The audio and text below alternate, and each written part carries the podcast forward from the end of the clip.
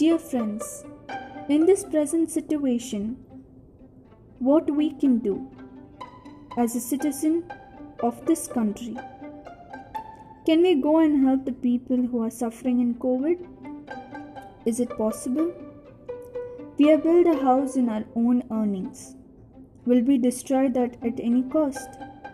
Never. We won't do that. Like that, will the creator of this world likes to destroy his own creation? Never. He won't do. We are his creation and we are the special ones, human beings. Without proper reason, no one will spoil his own creation.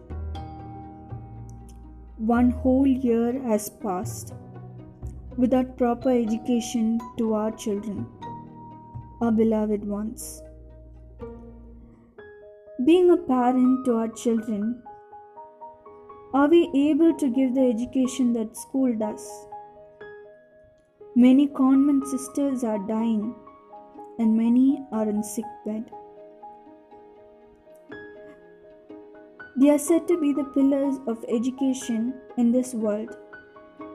If teachers are not there, how are we going to bring up our children? Blaming one another will not give a solution. Who made our country polluted? Who made our country overpopulated? We were just watching when people cut the trees. Let us ask sorry for our mistakes to our Creator. Every human being in this world should speak to the Creator.